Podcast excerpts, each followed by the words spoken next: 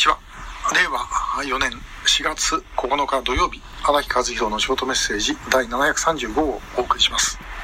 えー、今日はあひょっとしたら少しはお役に立つかもしれないというお話です。えー、組織づくりに関わることなんですね。えー、まあ、私昔からあのもういろんなあ組織づくりに関わってまいりました。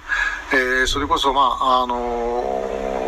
学校のそのクラス会みたいな、えー、組織からですね、えー、趣味の集まりもありましたし、それからまあこの特定失踪者問題調査会とか予備役ブルーリボンの会とか、えー、もちろん民社党の時はですね、いろんな形で組織活動をやってました。で、えー、まあそういう中で、あの、経験として、えー、こういうのは大事じゃないかなと思ったことをお話をしたいと思います。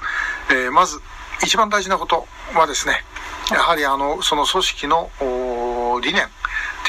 です。まあ理念っていうと難しいんですけども、何のためにこの組織作ったのかと、何をする組織なのかということですね。えー、それが、あの、やっぱはっきりしておくということは大事です。で、えただそれはですね、なかなかあの、あんまり表には、あの、そんな出てこないですね。えー、普段はあんまりみんな気にしない。だけども、いざという時に、まあそれが一つの目印というか、あの、目標というか、道しるべになる、えー、ということです。あの、例えば、皆さん、あの、職場の飲み会があった。ね、えー、まあ最近職場の飲み会って少ないわけですけど、まあそういう時に、例えば全然関係ない誰かの友達を連れてきたって、えー、いうことになるとどうなるか、それはみんなが知ってればまだいいんですけども、そうじゃないとですね、なんで関係ないのが入ってきてんだっていうふうになりますよね。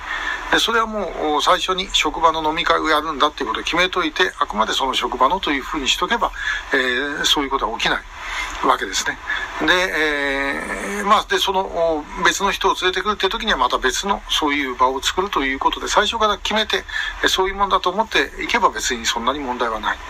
えー、組織もですね、やってればいろんなことがあの起きてきます。えー、例えばあの特定消費者問題調査会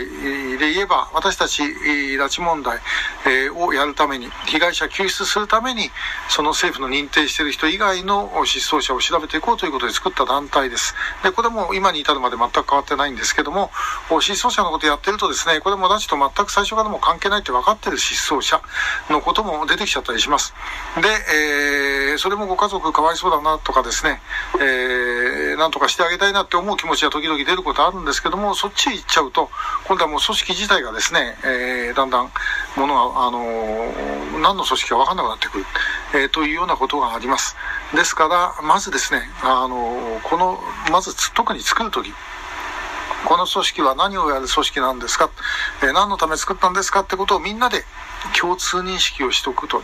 いうことが、あの、一番大事だと思います。そこをですね、意外とこうみんな集まってきて何かやろうと思ってても、あの、もうこういうことをやるために、えーということをはっきりさせておかないとですね、みんないろんな思いがあるわけですね。その思いの中でやってくると、最初はなんか良くても、だんだんだんだんですね、え、意見の食い違いが出ると。まあもちろん意見の食い違いってどんなことやったって絶対出るんですけども、まあその時に、あのー、大体方向性をつけておけばですね、それほど大きな、あの、問題は出てこない、えー、ということです。で、えっ、と、特定失踪者の家族会ができた時というのは、あのえー、この拉致の問題、失踪者の問題についてですね、えー、国際的に訴えていこうということが、まあ一つの目的として、えー、そこに、あの、ご家族の方々が集まって作られています。まあこういうのは明確にしてあったわけですね。そうしないと、あの、特定失踪者のご家族つっても、もういろんなご家族おられますんで、えー、ただ集まってくださいって言ったってですね、それはなかなか難しい。まあ一応一つの目標性があって集まったということでですね、まあこれは、あの、良かったんじゃないかなというふうに思います。で、えー、まあ、この目理念の問題は一つですね。もう一つはですね、リーダーの問題です。えー、リーダーの問題なんていうと、その、調査会にしても予備役ブリームの会にしても代表している私がですね、偉そうなことを言えるほどですね、あの、大したことやってるわけでもないし、えー、そんな頼りがいのあるリーダーでも何でもないんですけども、まあ、あの、やっぱり一般論として、えーリーダーがそのさっき言った理念をですね、一番明確に認識してなければいけません。で、えー、普段のことはいろんな人に任せるということはできても、最後の決断はもうリーダーがこれやるしかないんですね。えー、リーダーの仕事っていうのはその決断をすることに全てがあります。で、えー、いざとなったらばもう誰がどんなこと言っても言うこと聞かない。えー、ということがあの必要なんだろうと思います。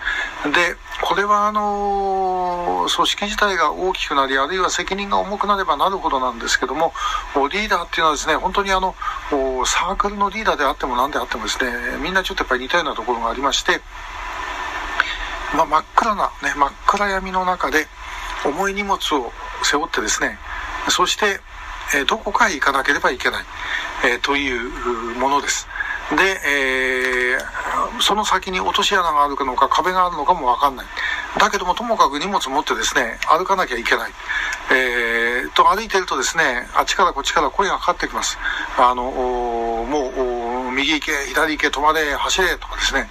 えー、そういう声がかかってきます。で、そういう声を聞きながら、しかし自分の行くべき道に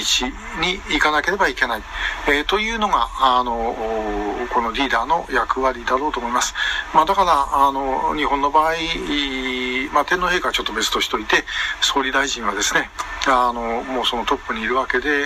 えー、まあ今、岸田さんなんかに対しても、もちろん我々ももう随分いろんなこと言いますよ。言いますけども、やはりトップにある方というのはですね、えー、もうそういう真っ暗闇の中で自分で決断していかなければいけない。で、しかもそこにですね、1億2000万を超える国民の命が関わってくるということで考えれば、まあその責任の重さというのは、あもう普通のものではないだろうというふうにはあの思います。だからそういうものに対しての敬意は必要ですよね。まあ簡単にあの、あれダメだ、これダメだってですね、えー、いうことで済ませるべきではないんじゃないかなと。でも、我々批判はしますけど。えー、ということでですね。まあ、あの、どれくらいご参考になったか分かりませんが、今日はまあ私の